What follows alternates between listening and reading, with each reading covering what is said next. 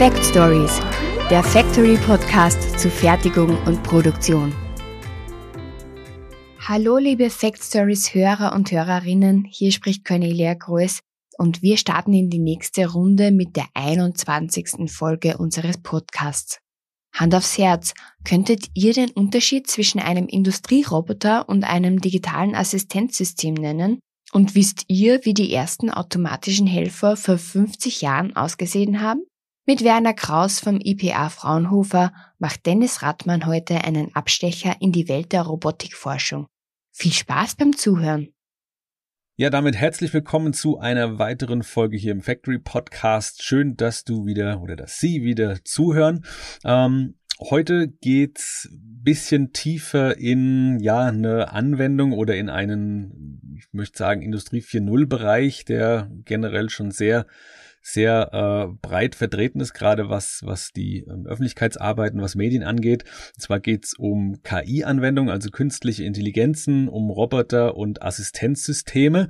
Vielleicht noch nicht jeder mit äh, in Berührung gekommen, aber dennoch äh, ein sehr, sehr wichtiges und vor allen Dingen ein zukunftsweisendes Thema.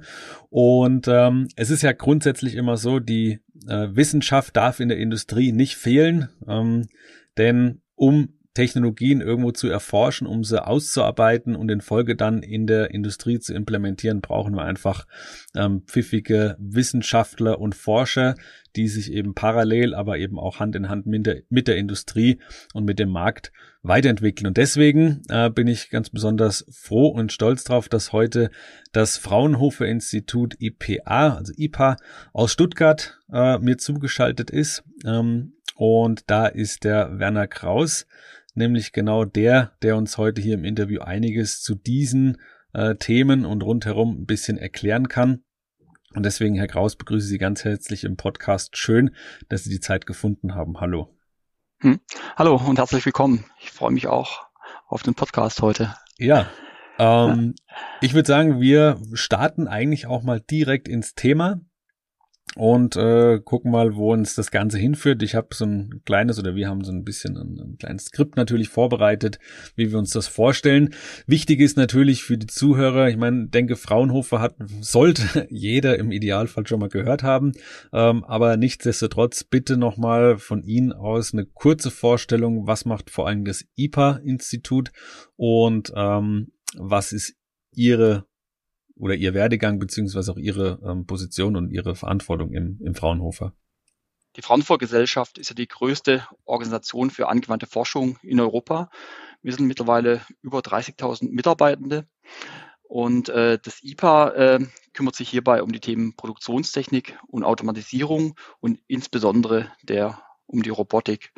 Und ähm, ich bin seit über elf Jahren bei Fraunhofer tätig. Ähm, ich habe angefangen mit einer Doktorarbeit im Bereich der Robotik. Dort ging es um Seilroboter. Das sind eigentlich so Roboter, wie man sie im Fußballstadion äh, kennt.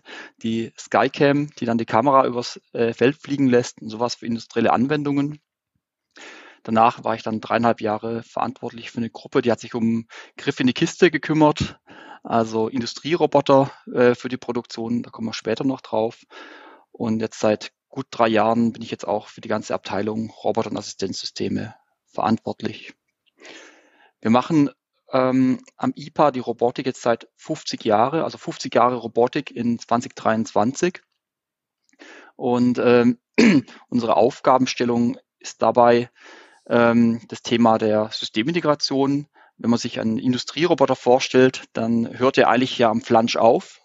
Der hat ja von Haus aus noch gar keine Aufgabe, die er machen kann. Und äh, das IPA kümmert sich darum, äh, die Lücke zwischen Roboterflansch und Kundenproblemen zu lösen. Das heißt, Anwendungen zu entwickeln, die man bisher noch gar nicht automatisieren konnte. Sei es zum Beispiel Schweißanwendungen oder der Umgang auch mit flexiblen Bauteilen, wie zum Beispiel Textilien, Dichtungen. Ähm, und so explorieren wir neue Anwendungen mit der Industrie und setzen die dann auch gemeinsam um. Mhm. Das wäre jetzt genau äh, auch schon mal der erste Punkt. Die Zusammenarbeit zwischen der Industrie, die ja hinterher irgendwo mit Robotik und so weiter arbeiten muss und möchte, ähm, und dem und der Wissenschaft, also ich, ich sage jetzt mal Wissenschaft beziehungsweise der der Forschung, ähm, in dem Fall dem Fraunhofer. Ähm, wie wie kann man sich das vorstellen, wenn man jetzt vielleicht in einem kleinen Unternehmen ist und nicht so viel mit der, äh, mit der Wissenschaft zu tun hat, mit der Forschung? Ähm, wie muss ich mir das vorstellen? Also kommt eine Firma XY, von mir aus auch ein große, äh, großes Unternehmen, auf euch zu und sagt, das ist ein Zukunftsthema ähm, oder habt ihr vielleicht ähm, am Wochenende so viel Zeit, dass ihr euch andere Sachen noch ausdenkt und dann auf die äh, Industrie zugeht und sagt, wir haben hier eine neue Erkenntnis. Wie, wie muss ich mir das Zusammenspiel äh, zwischen den beiden ähm, Partnern vorstellen? Mhm, ja, also das äh, zentrale Element ist ja wirklich sind, sind die Bedarfe aus der Wirtschaft, aus der Industrie, wo es also wirklich äh, Notwendigkeit gibt äh, zu automatisieren. Und äh, gleichzeitig brauchen wir natürlich für die Technologie auch einen gewissen Vorlauf. Äh, das heißt, äh, wir sind regelmäßig in unseren Strategieprozessen damit beschäftigt, vorherzusehen, was die Industrie in den nächsten fünf Jahren benötigt. Äh, eine gute Orientierung bieten da die also Megatrends, äh, zum Beispiel demografischer Wandel, sprich wir müssen also viel mehr Prozesse automatisieren, Digitalisierung, Industrie 4.0, Nachhaltigkeit. Das sind alles Themen, die wir vorhergesehen haben und dafür haben wir entsprechende Technologien auch äh, entwickelt. Und im idealen Fall äh, passen halt dann, läuft es genau zusammen. Das heißt, äh, die Industrie kommt heute mit aktuellen Problemen auf uns zu, die wir vor fünf Jahren schon gesehen haben hm. und bieten dann entsprechend auch Lösungen an, die jetzt wirklich reif sind für die Praxis. Okay. Jetzt noch eine Zwischenfrage, weil Sie es am, äh, in der Einleitung ein bisschen gesagt haben, vor 50 Jahren gestartet. Ähm, ich bin noch nicht ganz so alt und selbst wenn ich so alt wäre, würde ich äh, in meiner Kindheit wahrscheinlich mit Industrie noch nicht viel zu tun haben. Aber nochmal ein Blick zurück in die Geschichte. Wie sahen denn eigentlich, das werden die wenigsten wissen, wie sahen denn erste Roboter aus? Oder wenn man sagt, okay, das ist jetzt 50 Jahre schon in der Forschung, ähm, was wurde denn da erforscht? Waren das einfache Greifer oder was muss ich mir da vorstellen?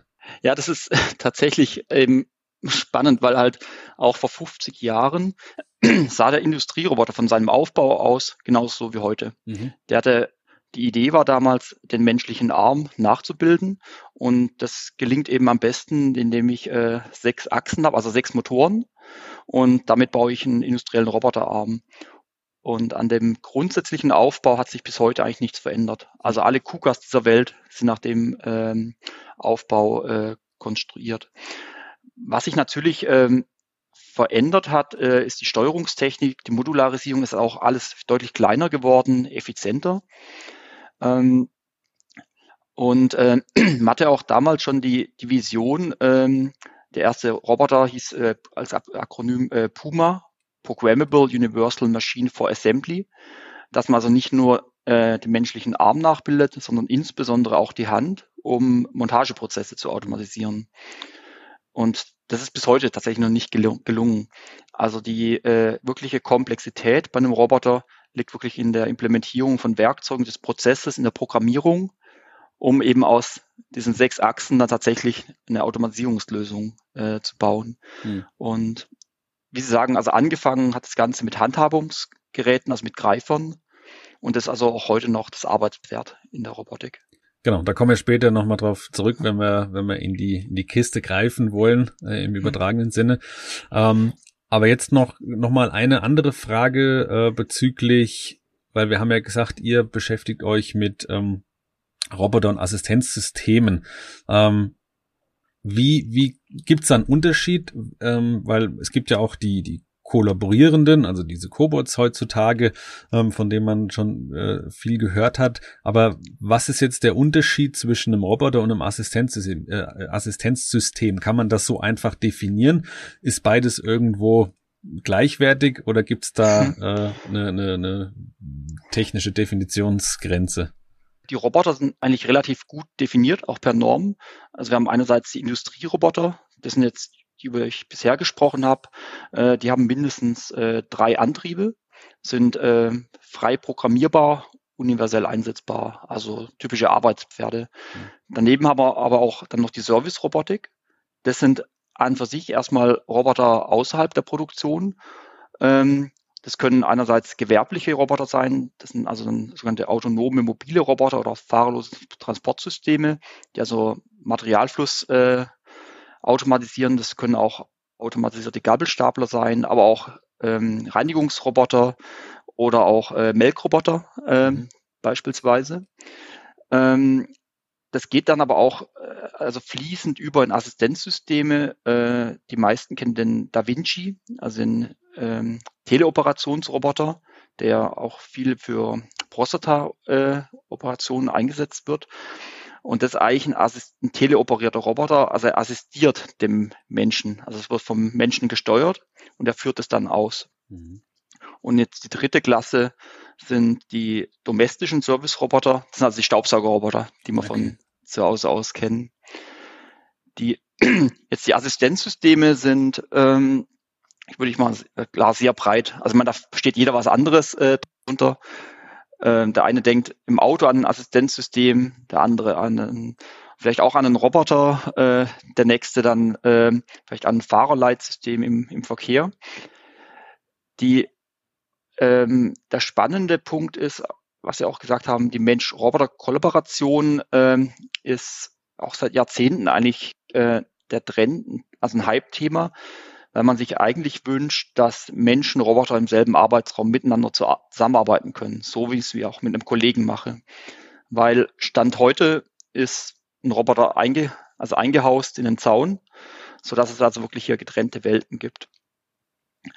Und ähm, hier gibt es eine ganz äh, also spannende Analogie. Ähm, es ist heute mit den, also ein schutzzaunlose Roboter extrem schwierig, diese Sicherheit zu gewährleisten. Mhm. Und das äh, mündet darin, dass die Roboter wirklich sehr langsam fahren müssen, um den Menschen nicht zu gefährden. Und äh, da gab es vor einem Jahr im Handelsblatt mal einen Artikel, der hat ähm, die, ähm, das Starship-Roboter, das sind so Lieferroboter für Last Mile, der so Pakete ausliefern, also ein Postbote spielen, äh, verglichen mit dem E-Bike der Deutschen Post. Okay. Und ähm, das war echt spannend, weil ähm, die, äh, diese Starships-Roboter kommen eigentlich nicht ans Fliegen, weil wenn der ein Paket geladen hat, kommt er halt nur bis zur Bord Bordsteinkante. Er kann ja nicht mal klingeln. Und wenn niemand zu Hause ist, äh, sieht er halt auch alt aus. Kann ja auch nicht das Paket dann irgendwo, äh, irgendwo verstecken oder beim Nachbarn genau. abgeben. Äh, gleich zur selben Zeit äh, diese E-Bikes, also diese Lastenräder der Deutschen Post, die sieht man wirklich sehr häufig. Also gerade hier in Stuttgart, wo es auch ein bisschen bergig ist, werden die sehr gerne äh, verwendet. Und dort wird ja der Mensch unterstützt. Also der Mensch bekommt eine Kraftunterstützung beim Treten. Er hat ein Navigationssystem, also auch eine Informationsassistenz. Also im Prinzip ist das E-Bike ein Assistenzsystem. Und ähm, eigentlich muss man sagen, das E-Bike ist der perfekte Cobot. Mhm. Weil der Mensch ist im Fahrersitz, der Mensch wird optimal unterstützt. Stimmt, ja. Und, ähm, und das äh, beobachte ich sehr häufig, wenn ich jetzt in so Roboterentwicklungen schaue, ähm, dass man teilweise einfach die Vollautomatisierung nicht gelingt nicht, zum Beispiel gerade beim Greifen von, von Blechteilen zum Beispiel, äh, weil eben Blechteile sehr dünn sind, sie können auch rutschig sein, schwer zu kennen, weil sie spiegeln. Und ähm, wir haben das im Labor hinbekommen, die zu greifen aus dem Chaos heraus. In der Praxis hat es aber nicht ausreichend robust äh, funktioniert, zumindest bisher nicht. Und wir haben dann den Roboter weggelassen und haben nur noch die Bildverarbeitung verwendet. Und die Bildverarbeitung erkennt, welches Bauteil der Mensch gegriffen hat und weist das Bauteil dann dem richtigen Auftrag zu. Okay. Und das ist eigentlich das Pendant äh, zum E-Bike der Deutschen Post. Also Robotertechnologien nutzen, aber Roboter weglassen und den Mensch äh, im Fahrersitz lassen. Ja, es ist ja eine ganz gute Nachricht äh, für, für gerade für viele Menschen, die vielleicht irgendwo auch in der in der Produktion Montage sind, dass sie nicht äh, zu 100 Prozent irgendwo wegrationalisiert werden in den nächsten Jahren, sondern dass es einfach eine ja eine Erleichterung geben sollte im Idealfall. Ähm, aber es ist ganz interessant die Aussage, dass man einfach manchmal einen Schritt zurück macht äh, und nicht alles auf einmal versucht zu entwickeln und äh, haben zu wollen, sondern zu sehen, okay, gewisse Sachen gehen Stand jetzt vielleicht noch nicht so äh, prozesssicher, dass ich sage, okay, ich muss vielleicht, ähm, ja genau, dann den Roboter weglassen, nehme nur noch meine mhm. Bildverarbeitung oder was auch immer. Oder umgekehrt, ich lasse die Bildverarbeitung weg und habe einen Roboter, was, wie, je nach Anwendungsfall eben. Mhm. Ja.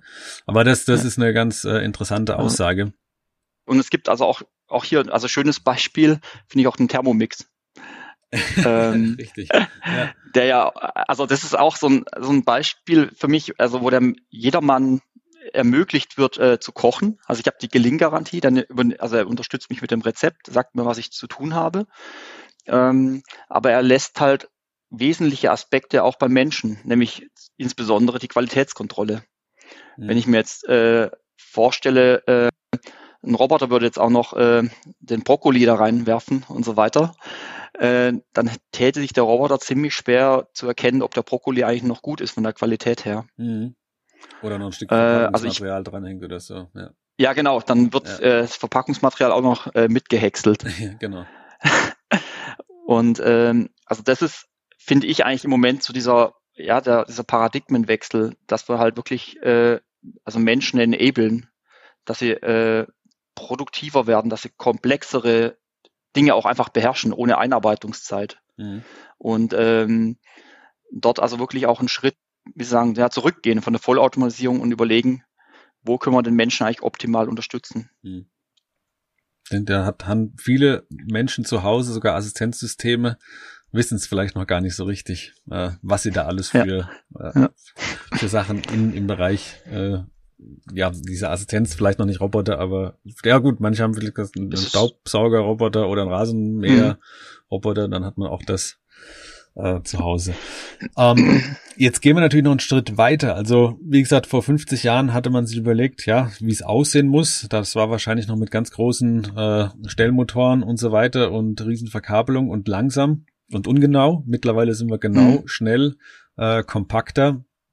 Und mittlerweile werden wir auch intelligenter. Also nicht nur wir, äh, sondern im Idealfall auch der Roboter selbst. Das heißt, jetzt komme ich irgendwo in die Verknüpfung von der künstlichen Intelligenz und von meinem Assistenz- beziehungsweise Robotersystem. Ähm, können wir da noch mal ein bisschen oder ja auch äh, gerne ein bisschen tiefer drauf eingehen. Zum einen, wo liegen hier die größten Herausforderungen? Ich will das Wort Probleme vielleicht nicht nennen, aber schon Herausforderungen, aber eben auch die Chancen, gerade für die, für die Fertigung, für die Montage, für die Industrie, für den Maschinenbau. Mhm. Also wir haben ja, äh, also mit der künstlichen Intelligenz verbindet man ja immer Roboter. Also auch wenn man ein Bild sucht, was KI äh, verbildlicht, landet man eigentlich automatisch bei einem Roboter als ein System, was ja intelligent ist und äh, vielleicht auch menschenähnlich anfängt, äh, sag mal, äh, Problemlösungen zu finden, weil die vielleicht sogar zukünftig mal noch kreativ werden können, zumindest im äh, gewissen Bereich. Und ähm, meine, wir erleben es ja äh, tagtäglich, was die KI äh, leisten kann. Wenn ich jetzt auf Social Media schaue, im Marketing, Recommender-Systeme, ähm, wenn du dieses Interesse hast, äh, dieses Produkt gekauft hast, dann sind vielleicht die und die Produkte auch noch ähm, relevant äh, für dich.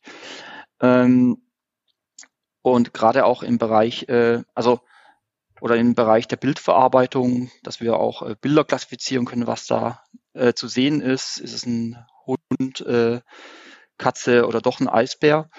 Ähm, und also die Anwendungen, die eigentlich heute ähm, mit KI realisiert sind, zeichnen sich eigentlich vor allem dadurch aus, dass es nicht auf eine 100% Lösung ankommt, sondern es auch okay ist, wenn es zu 95% äh, die richtige Entscheidung ist und vielleicht in 5% der Fällen dann doch vielleicht das falsche Produkt äh, vorgeschlagen wird äh, oder versehentlich halt ein Produkt vorgeschlagen wird, äh, weil ich für äh, meine Großmutter was eingekauft habe auf Amazon.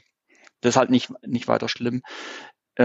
Im Bereich jetzt industrielle Fertigung äh, liegen eben die Herausforderungen zum einen darin, dass wir halt deutlich höhere Anforderungen haben an die Qualität der Entscheidung. Denkt man eine Qualitätsprüfung, die optisch funktioniert. Da dürfen halt keine äh, fehlerhaften Teile durchrutschen. Das heißt, da müssen wir also eine verlässliche KI haben. Und äh, das andere ist, dass wir in keinster Weise so einen Datenschatz haben, mit dem wir lernen können. Hm. Wir haben typischerweise immer spezifische äh, Prozesse, spezifische Bauteile, die es nur bei dem einen Kunden gibt. Äh, und diese Daten, die man daraus generiert, will man auch nicht unbedingt mit dem Wettbewerber teilen. Ähm, deswegen haben wir hier äh, die große Herausforderung, dass wir wenig Daten auch haben. Auf der anderen Seite, äh, das Potenzial für äh, KI und Robotik ist riesengroß. Die Roboter, die jetzt die letzten ja, 50 Jahre äh, gebaut oder programmiert wurden, waren festprogrammierte Roboter. Ähm, Das heißt, äh, da war ein Experte unterwegs, der dann tausende Lines of Code, also wirklich händisch programmiert. Und dieses Programm läuft dann teilweise 10, 20 Jahre in Dauerschleife durch. Und ähm, wenn wir jetzt mal gucken, die Anwendungen, die jetzt aber äh, vor uns stehen, äh, funktionieren halt eben nicht mehr mit fest programmierten Programmen. Einerseits, weil es äh, zum Beispiel wir über biegeschlaffe Bauteile sprechen, das heißt, sind flexibel, die müssen also auch, die, der Roboter muss sich flexibel bewegen, mhm. um so ein, äh, so ein Textil zu handhaben. Ähm, oder ich habe eben äh, die variantenreiche Fertigung, also Richtung Losgröße 1, also sehr unterschiedliche Produkte, wo jedes Produkt auch ein eigenes Roboterprogramm benötigt.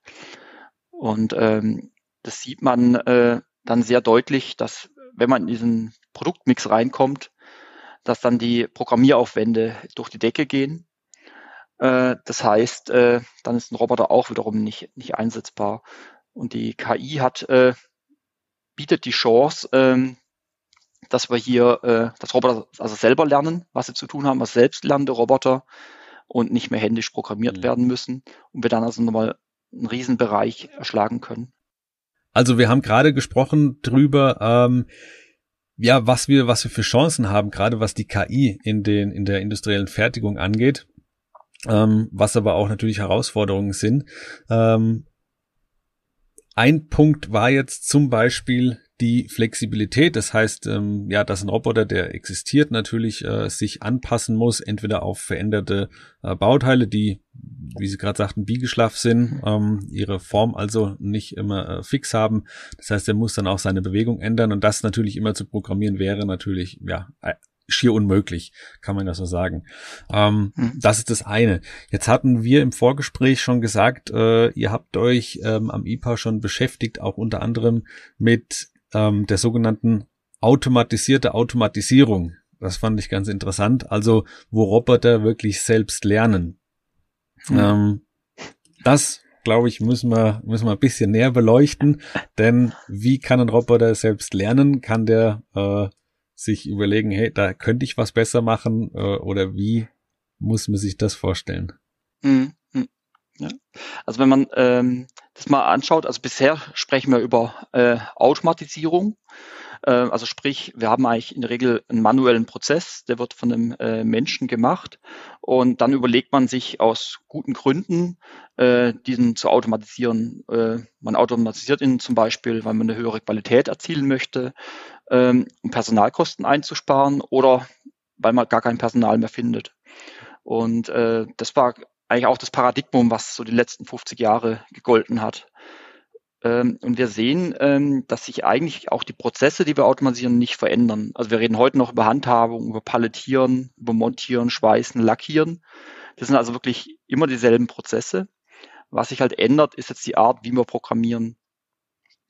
Und ähm, äh, wir haben ja eben diese riesen Programmieraufwendungen, gerade wenn man jetzt auch häufig äh, die, das Produkt wechselt.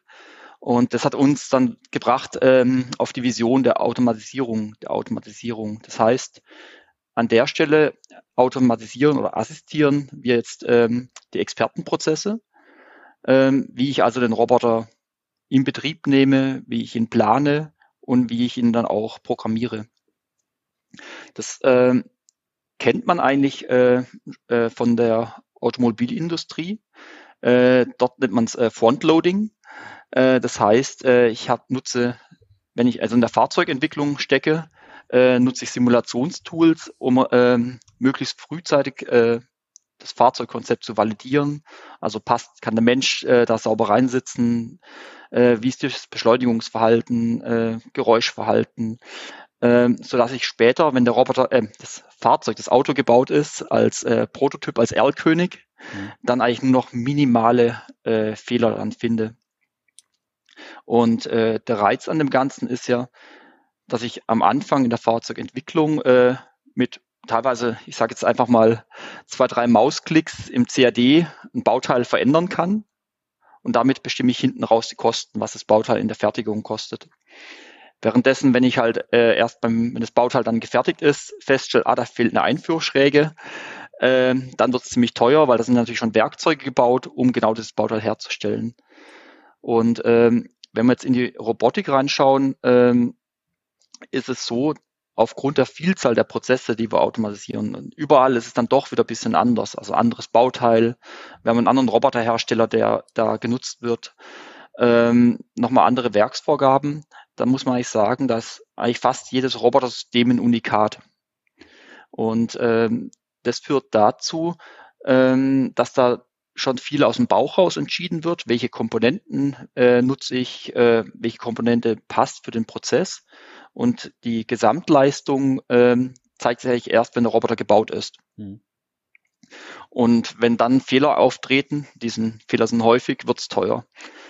Jetzt ähm, Automatisierung der Automatisierung bedeutet jetzt also Frontloading, das heißt beispielsweise, ähm, wir haben äh, Simulationsumgebungen, äh, wo wir schon vorhersagen können, ob der Roboter später sicher ist. Im Bereich ähm, schutzzahnlose Robotik, ähm, also Cobots, ähm, gibt es sogenannte Kraft- und Leistungsbegrenzungen. Das heißt, ähm, ich lege den Roboter ähm, auf Kollision mit dem Menschen aus und dort gibt es gewisse Grenzwerte, die sagen, ähm, auf der Brust darf ich mit der Kraft draufdrücken, das Gesicht ist tabu und eine Hand beispielsweise sind 120 Newton ähm, erlaubt. Und diese Kraftwerte äh, muss ich Stand der Technik oder werden Stand der Technik mit Messgeräten am fertigen Roboter gemessen. Äh, also quasi das ist sozusagen der, das der letzte Schritt äh, vor der äh, Start of Production. Und wenn ich dann feststelle, dass die Grenzwerte überschritten sind, heißt es eigentlich, dass ich, ich muss mit dem Roboter meistens langsamer fahren, um in die Grenzwerte reinzukommen. Das verhagelt mir meine Taktzeit.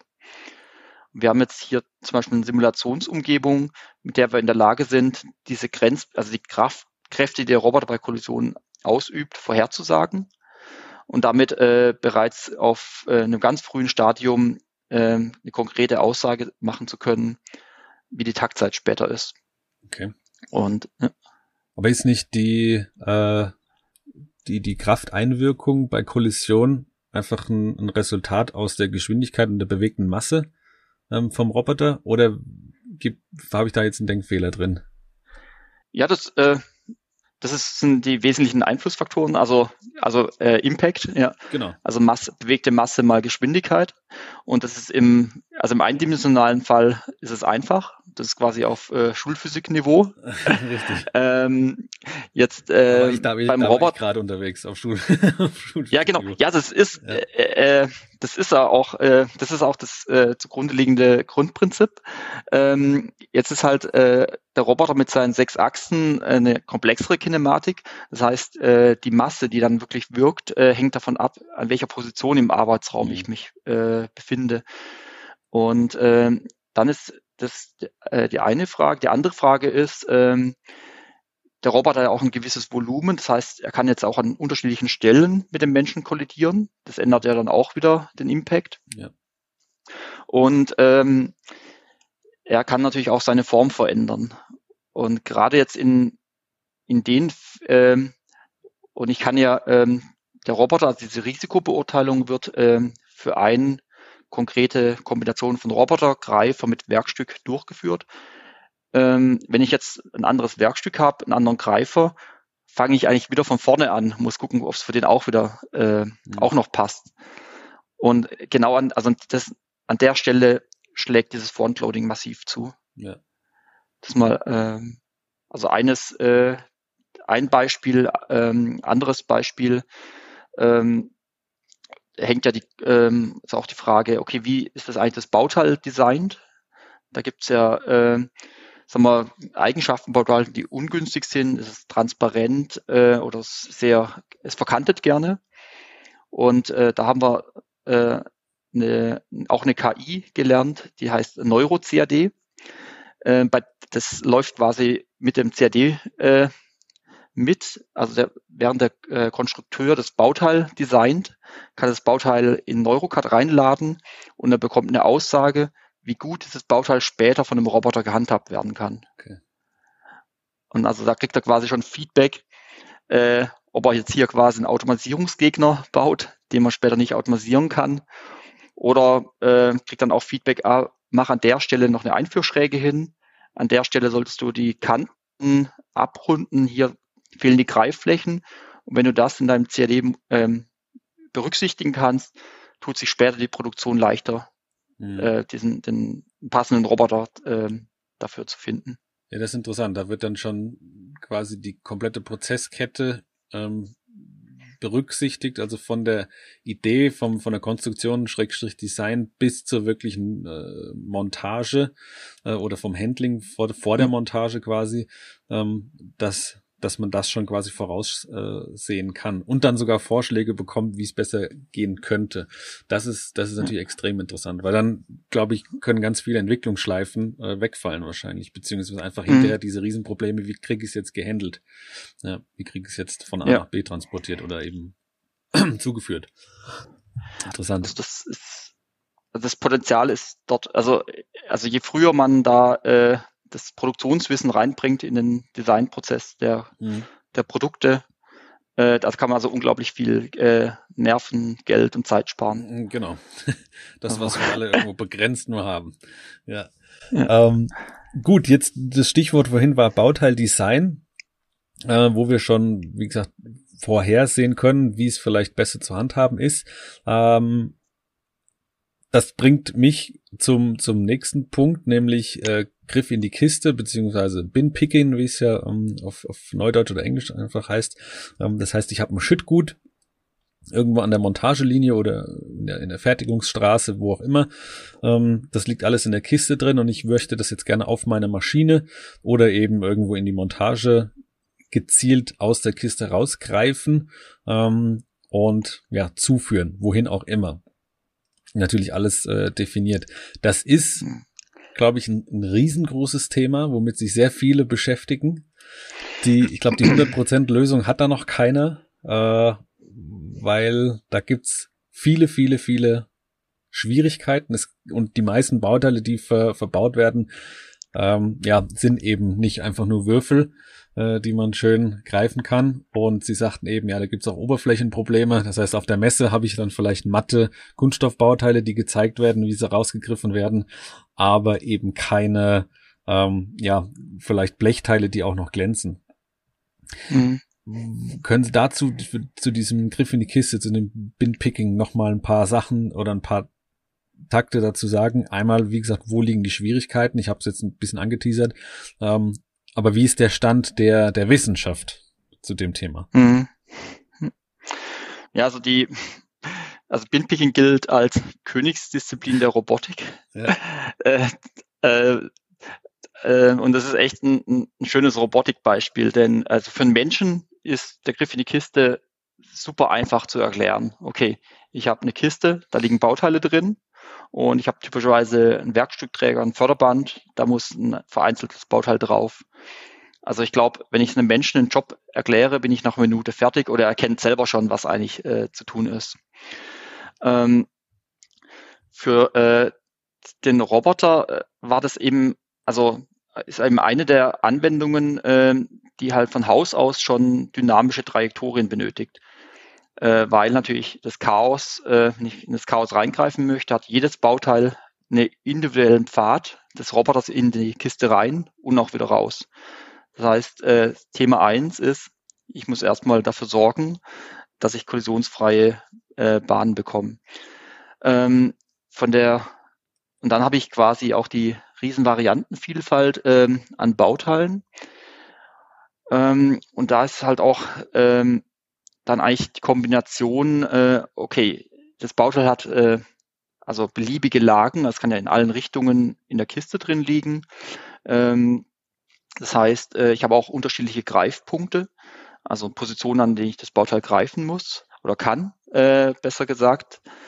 Ähm, ich habe äh, dann eine 3D-Bildverarbeitung, die in die Kiste reinschaut, mit der sogenannte Punktewolke äh, erzeugt, also quasi ein Höhenprofil über die Liste, in der ich dann äh, die Bauteile finde. Und dort äh, hat man auch mit, teilweise mit äh, sagen wir, Ungenauigkeiten äh, zu kämpfen. Das heißt, also was ist jetzt äh, die Herausforderung? Also ich habe äh, also jede Menge äh, Teilsysteme, die alle für sich äh, dynamisch, kompliziert, mit Fehlern behaftet sind, die jetzt beim Griff in die Kiste in Gesamtsystem äh, überführt werden. Ähm, man hat, äh, also Griff in die Kiste klappt auch ohne KI. Ähm, das heißt, auf Basis vom äh, des CAD-Modells des Bauteils äh, wird dem Roboter beigebracht, äh, wie das Bauteil aussieht. Das heißt, das ist einerseits mal die Objektlageerkennung in der Kiste. Und im nächsten Schritt ähm, muss dann ein Experte noch festlegen, äh, an welchen Stellen ich jetzt dieses Bauteil greifen kann. Das heißt, ich biete dem Roboter an äh, also ein Spektrum an Griffen und je mehr ähm, Griffe ich dem Roboter anbiete, desto höher ist die Chance, dass er dann in der Praxis, in der Kiste dann auch immer einen passenden Griff findet, den er kollisionsfrei äh, greifen kann. Und dieser Prozess, den ich jetzt eben beschrieben habe, also einerseits diese Objekt, also Objekte einzuteachen und die Greifpunkte, das hat in der Vergangenheit gerne mal drei bis vier Stunden Expertenaufwand äh, benötigt pro Bauteil. Und ähm, jetzt mit der KI sind wir in der Lage, ähm, den Roboter in der Simulation zu trainieren. Das heißt, äh, wir haben eine Physiksimulation. Dort äh, fallen die Bauteile in der Simulation in die Kiste rein. Wir erzeugen gelabelte Daten, das heißt, wir erzeugen Punktewolken, wissen, wo die Bauteile liegen. Und daraus äh, kann der Roboter dann in der Simulation lernen, einerseits, wie die Bauteile aussehen und wo ich sie greifen kann. Das heißt, dieser Expertenaufwand fällt weg. Und ähm, ich habe damit mal eine, eine Grundlage geschaffen, äh, nicht nur, äh, sage ich mal, fünf unterschiedliche Bauteile oder zehn unterschiedliche Bauteile zu greifen, sondern ich kann auch mir jetzt wirklich auch vorstellen, dass ich 150 unterschiedliche Bauteile mit dem Griff in die Kiste vereinzle, weil ich halt nicht für 150 Bauteile jeweils äh, drei bis vier Stunden äh, einen Experte benötige. Hm. Das heißt aber, was ich, was ich dazu brauche, sind in Anführungszeichen nur die, äh, die 3D-Daten. Also Richtig, die, die, ja. die CAD-Daten und das Modell von dem Bauteil. Ja. Okay. Und der Rest ähm, erledigt dann im Idealfall die, die KI. Die KI, ja. Und ähm, da gibt's äh, und also genau, dann wird in der Simulation trainiert. Ähm, und wir haben eben jetzt auch, also hier aus der Forschung heraus, äh, Techniken entwickelt für den sogenannten äh, Sim-to-Wheel-Transfer. Also das ist quasi dann die Überführung des Wissens aus der Simulation auf den realen Roboter. Und diese Methoden sind äh, mittlerweile so ausgereift, dass der Roboter keinen echten Griff benötigt, um das Bauteil, also um dieses Wissen zu generieren. Mhm. Das heißt, wir können rein in der Simulation trainieren und dann gleich produktiv schalten. Das heißt, er könnte den ersten Griff schon direkt, äh, direkt aufs Bauteil setzen und es würde funktionieren. Loslassen, ja. Genau, okay. Ja. Ähm, ähm, ja. Es, es gibt äh, äh, an der Stelle noch einen, also einen ganz spannenden äh, Aspekt, weil ähm, also wir lernen den Roboter ja in der Simulation und äh, diese Simulationsumgebung hat auch noch ein schönes, in Anführungsstrichen, Abfallprodukt weil die erlaubt uns natürlich jetzt auch wiederum dieses Frontloading zu betreiben. Also in dem Fall äh, virtuelle Machbarkeitsuntersuchungen. Hm. Hintergrund, äh, wir haben schon zahlreiche Griff in die Kiste Lösungen realisiert, wo wir dann quasi auf der Baustelle äh, angerückt sind zum Programm, zum Eintrainieren der Bauteile. Stichwort drei bis vier Stunden und haben festgestellt, äh, dass der Greifer, ich sag mal, suboptimal ist für die Bauteile, für die Kiste. Das waren dann äh, Greifer, die haben dann noch eine sogenannte siebte und achte Achse. Das heißt, der Greifer kann sich selber auch nochmal genau. um zwei Achsen drehen, damit die Kiste auch wirklich leer wird, dass man also auch das letzte Teil aus der Kiste bekommt. Dadurch ist der Greifer wirklich sehr groß. Also der Greifer dann selber auch nochmal fast einen Meter Länge 80 Zentimeter. Also es ist ein richtig voluminöses Ding. Und jetzt stellt man sich vor, man fährt mit dem Greifer in die Kiste rein, die ja äh, Euro-Palettengröße hat. Ähm, also das hat uns in der Praxis dann auch schon ziemlich äh, Kopfzerbrechen äh, bereitet. Und äh, deswegen haben wir jetzt auch im Sinne der Automatisierung der Automatisierung jetzt auch die Machbarkeitsstudien äh, automatisiert dass wir also in der Simulation äh, schon bevor der Roboter überhaupt gebaut wird, bevor der Greifer gebaut wird, testen, äh, ob das Ding später funktioniert in Bezug auf äh, Greifergeometrie, äh, Greiferbacken und können natürlich auch mal Konzepte miteinander vergleichen und sagen, ah, ist jetzt das Greiferdesign besser geeignet oder müssen wir auf ein anderes gehen? Hm, das ist interessant. Ja, zumal weiß ich, ob das eine Option ist, dass man auch sagt, ähm, vielleicht ist es gar nicht der Anspruch bei einer bei einer Kiste, die mit, weiß nicht, von mir aus äh, 100.000 Teilen voll liegt, dass auch was das jedes eins oder auch das allerletzte aus der Kiste rausgreift. Mhm. Und irgendwann wird ja eventuell äh, gewechselt, da kommt die nächste volle Kiste und der der wechselt, der nimmt vielleicht die mit der Hand noch raus und schmeißt es auf die neue wieder oben drauf, theoretisch. Weil wenn ja, dann der, ja. der Roboter vielleicht erkennt, hey, da liegt noch eins in der Ecke, es ist dann aber vielleicht in meiner Gitterbox verhakt und ich kann es nicht greifen oder er kriegt es nicht raus. Mhm. Ähm, ist nur so ein, so ein eventuelles ja, das, äh, Fehlerbild, was vielleicht entstehen könnte. Äh, richtig, voll, äh, vollkommen äh, richtig. Also dieses äh, also äh, das hat man auch in der Praxis schon x-mal erlebt. Ähm, und da wird auch viel, wie soll man sagen, äh, also overengineert. Genau. Ähm, also einerseits soll die Kiste leer werden. Äh, ich erinnere mich auch noch an unsere erste Griff in die Kiste Implementierung in den USA. Da ging es ums Vereinzeln von äh, Kettengliedern für ähm, Kettenbagger, mhm. also richtig fette ähm, Bauteile. Die wurden davor über einen Rütteltopf vereinzelt. Das war aber dann Rütteltopf in der Größe, also drei bis vier Meter Durchmesser. Ja. Und der hat also äh, die ganze Halle auch beschallt. Ähm, und ähm, da war eben äh, die Anforderung des Kundens, äh, dass die Kiste wirklich leer wird. Das hat er ins Lastenheft reingeschrieben. Und das haben wir auch damals mit Mühe dann auch geschafft. Ähm, also Abnahme dann Kiste leer und er hat es dann auch übernommen.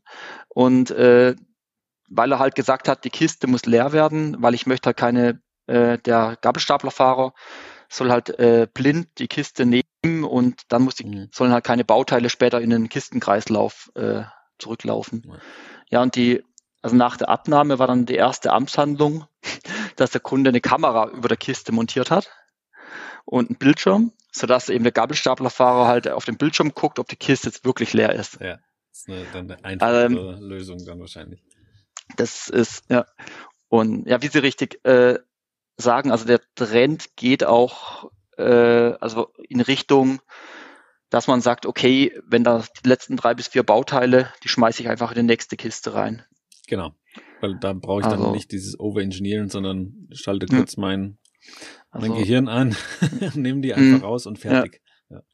Also und das geht halt in den Bereichen, klar, wo ich identische Produkte habe, äh, wenn ich halt jetzt wirklich sehr, also wieder auf den Produktmix zurückkommen und äh, ich sage jetzt, die Teile sozusagen äh, fest abgezählt sind, äh, dann muss halt die Kiste dann auch leer werden ja, oder müssen halt alle Bauteile dann auch ähm, ja auf die aufs Förderband oder den Folgeprozess. Genau. Ja, und ehrlich gesagt, genau an den Stellen äh, liegt für mich auch ein riesen ja, Grund, warum halt der Griff in die Kiste nicht ans Fliegen kommt, weil er halt eben ein statistisches Verfahren ist und ähm, danach, also in der Regel kommt ja danach äh, irgendein ähm, Bearbeitungs, ähm, Bearbeitungszentrum und das ist ja äh, ein deterministischer Prozess. Äh, das ist ja eine Welt, äh, wo ich dann mit Echtzeitsteuerungen arbeite und quasi sinngemäß ja quasi auf die Millisekunde vorhersagen kann, wann das Bauteil fertig äh, gefräst ist. Und jetzt habe ich davor quasi so ein, ja, jetzt mal anschaulich gesprochen, so ein Chaot als Roboter, ja. wo halt auch mal ein Griff daneben gehen kann. Und dann ist es halt, dann kann halt mal ein Bauteil, also kann es halt auch sein, dass mal ein Griff ausfällt. Ähm, sprich, ich muss das dann wieder mit Puffern äh, auffüllen oder ausgleichen. Und ähm, Puffer kostet Geld, braucht Platz. Und ähm, äh, gleichzeitig ist es natürlich ein K.O.-Kriterium, wenn der Nachfolgeprozess leer läuft. Und ich glaube, dieser Gap, also dieser Übergang quasi von einem statistischen Prozess äh, in die deterministische Welt, äh, daran scheitern wirklich viele Binpicking-Anwendungen. Ja, ich glaube, das ist natürlich immer eine sehr ähm, individuelle Aufgabenstellung, beziehungsweise muss immer natürlich neu betrachtet werden. Wie realistisch ist es, das komplett ähm, abzubilden? Oder wo muss ich einfach sagen, ich äh, begnüge mich mit meinen 90 Prozent ähm, und der Rest mhm. muss dann irgendwo händisch vielleicht noch eingreifen. Okay. Ähm, das, das, das klingt, wie gesagt, in der Theorie alles äh, natürlich sehr komplex. Ist es in der, in der Praxis wahrscheinlich auch. Ähm, jetzt aber zum, zum Schluss nochmal wirklich die Frage, wenn sich dann wirklich Anwender aus der Industrie darüber schon Gedanken machen, wie sie vielleicht solche Geschichten, es muss ja jetzt kein äh, Griff in die Kiste sein, aber generell eine, eine Implementierung von, von der KI zum Beispiel, ähm, in welcher Form auch immer, sich überlegen ähm, einzuführen um ihre Prozesse zu optimieren, zu vereinfachen. Wie kann man das, ich meine, pauschal zu sagen, ist natürlich schwierig, aber ähm, kann man mal grob über den Daumen sagen, wie komplett, äh, komplex so eine Implementierung über mit oder mit solchen Systemen wirklich ist, dass man das von der von, vom Labor vom IPA vielleicht implementiert in die in die Praxis und vor allen Dingen was für Voraussetzungen ähm, muss ich denn als ähm, Industriefirma da mitbringen? Also kriege ich da eine Plug-and-Play-Lösung ähm, oder was, was mhm. brauche ich für, für, für einen Vorlauf? Mhm. Also die zentrale Frage ist natürlich wirklich die des äh, Use Cases und dessen Komplexität. Wir gehen äh, also an der Stelle in vier Schritten vor. Ähm, wir starten mit einer Automatisierungspotenzialanalyse, bei der wir äh, jeden Use Case, also das heißt zum Beispiel einen Handhabungsprozess, Montageprozess anschauen, im Hinblick auf die technische Machbarkeit und auf wirtschaftliche Machbarkeit. Also ist, existieren Roboter, äh, um diesen Prozess zu automatisieren und lohnt sich es, diesen Prozess zu automatisieren. Ähm, von dort, äh, und da gibt es natürlich dann, äh, sagen wir, Quick Wins. Das wären so, ich sag mal, typischerweise Palettierroboter, Maschinenbeladung äh, sind so äh, Klassiker. Mit Sicherheit kein Griff in die Kiste. Das ist kein mhm. Quick Win. Ähm, und äh, der Bereich ist mittlerweile eigentlich so einfach, dass wir von der sogenannten Demokratisierung der Robotik sprechen. Das heißt, auch der Endanwender kann hier selber den Roboter sich konfigurieren, selber in Betrieb nehmen. Also quasi so ähnlich wie quasi den IKEA-Schrank, mhm. den ich eben auch ohne Experte aufbaue. Oder ja, sagen wir perspektivisch wie der Staubsaugerroboter zu Hause. Okay. Das sind also quasi die Quick Wins, äh, einfache Anwendungen. Dann äh, gibt es, wir, viele Anwendungen liegen im Bereich, da brauche ich äh, Special Automation. Also da muss ich einen spezifischen äh, Greifer bauen, äh, Simulationen fahren ähm, und so weiter. Da machen wir dann auch Konzeptionen im zweiten Schritt dafür, wo wir also diese Simulation aufbauen, die Machbarkeit in der Simulation nachweisen, um im dritten Schritt dann auch nochmal eine experimentelle Machbarkeitsuntersuchung bei uns im Labor zu machen, bevor es im vierten Schritt dann realisiert wird. Und die, sagen wir, die Voraussetzungen, die der Kunde mitbringen muss, ähm, ich sag mal, ist eigentlich im Wesentlichen mal die, äh, die Bereitschaft, äh, an dem Projekt zu lernen. Also wirklich zu sagen, okay, das ist jetzt mein erster äh, Pilot einer KI-Lösung, eines, äh, einer Roboterlösung in meiner Produktion. Und ich nutze dieses Projekt, äh, um mir eigene Roboterkompetenzen aufzubauen. Ähm, und dann äh, geht es eigentlich, also ein zentrales Element ist entsprechend das Commitment dann auch äh, von höherer Management-Ebene. Ähm, gerade wenn es am Thema ja auch Softwareintegration geht, äh, meine, da gibt es natürlich auch viele Bedenkenträger. Ähm, Wenn es dann hier um die Anschluss an die IT geht, äh, ob, ob man das jetzt darf und dann hat äh, dieser Roboter vielleicht auch noch eine Kamera, kommen auch noch Fragen Richtung Betriebsrat.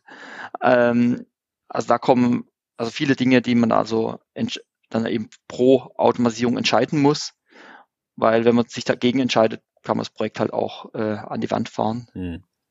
Klar, eine gewisse Offenheit muss da sein. Das ähm, mhm. Thema Betriebsrat, IT und so weiter und Bedenkenträger ist in unseren Breitengraden ja doch stark verbreitet was, was neue Technologien und äh, Vorankommen manchmal wirklich äh, ja, auch ausbremst. Das habe ich leider schon auch selber häufig oder zu häufig gesehen.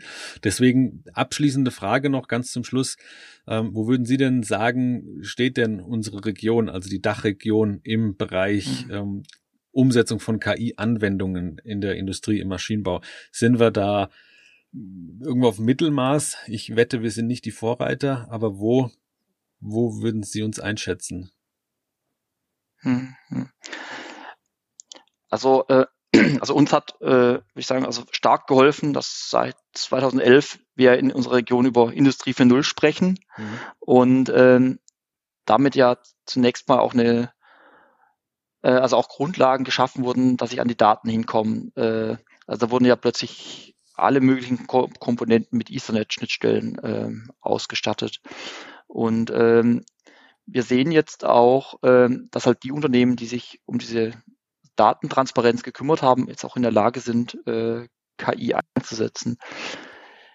Ähm, wo stehen wir? Also es, das Spannende, äh, also finde ich, äh, sind halt eigentlich Anwendungen, wo ich äh, vortrainierte KIs nutze.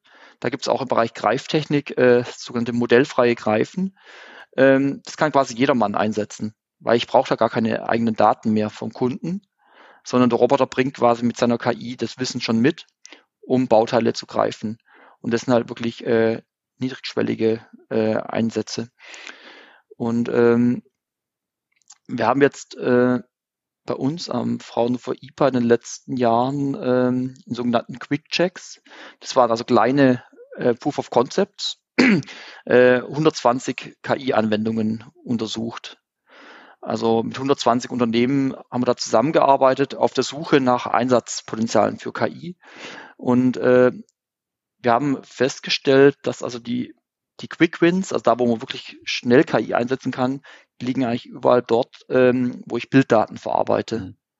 Weil dort gibt es entsprechend schon äh, gute KI-Modelle und das sind dann häufig äh, Anwendungen im Bereich der Qualitätssicherung, wo die KI-Modelle tatsächlich äh, besser oder sauberer Fehler erkennen können, äh, wie jetzt äh, klassische Computer Vision-Anwendungen. Ähm, und äh, wir sehen auch äh, jetzt im Bereich äh, wieder Robotik, also wenn es dann wirklich in den konkreten Prozess reingeht, da ist KI wirklich noch in den Kinderschuhen und da tun sich auch, sagen wir, unsere internationalen Wettbewerber noch schwer, weil es halt wirklich äußerst robust äh, sein muss am Ende und das stellt die KI wirklich vor Herausforderungen.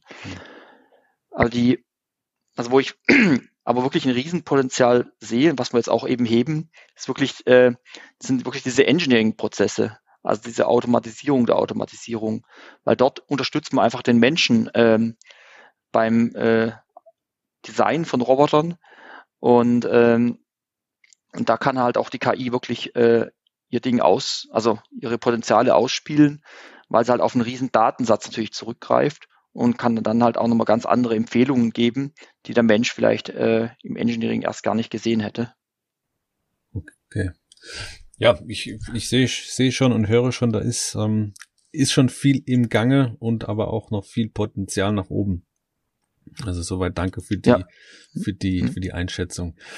Okay, ähm, Herr Graus, wir sind auch dann damit schon direkt am Ende angekommen von unserem Podcast. Es war kurzweilig, es war sehr interessant, gerade für sicherlich auch für Leute, die nicht so tief in der KI und vor allen Dingen auch in der ganzen Robotikgeschichte mit drinstecken. Ähm, aber es ist immer schön zu hören und zu sehen, wie viel da doch in der in der äh, Forschung getan wird. Ähm, um dann hinterher auch zu sehen, okay, wie wird es dann auch tatsächlich in der Industrie, im Maschinenbau ähm, dann um und eingesetzt. Also vielen Dank dafür. Wir werden natürlich im Podcast und in den Shownotes ähm, des IPA verlinken. Äh, Ihren Kontakt auf äh, LinkedIn werden wir auch noch dazu stellen, wenn mhm. das in Ordnung ist. Ähm, das heißt, wenn es da irgendwelche Anwendungen auch, auch äh, aus der Industrie gibt, kann man sich dann gerne wahrscheinlich an Sie wenden. Ja, sehr gerne. Also wir freuen uns über neue Anwendungen, äh, weil ja die also die Potenziale sind riesengroß und äh, wir sind äh, sehr offen, um hier Use Cases uns anzuschauen und die dann gemeinsam auch äh, zu realisieren. Da hoffen wir, dass da einiges kommt und dass ihr spannende Aufträge und Aufgaben ähm, mhm. auf den Tisch bekommt. Also, vielen Dank, Herr Kraus. Das war interessant und ähm, dann wünsche ich den Hörern und Ihnen einen schönen Tag und bis zum nächsten Mal. Dankeschön. Ich hoffe ja, die vergangenen 50 Minuten waren für euch genauso inspirierend wie für mich. Vielleicht war ja auch für euren Anwendungsfall etwas dabei. Wenn ihr mögt, schaut auch mal wieder auf unserer Website factorynet.at vorbei. Und das Wichtigste, bleibt interessiert.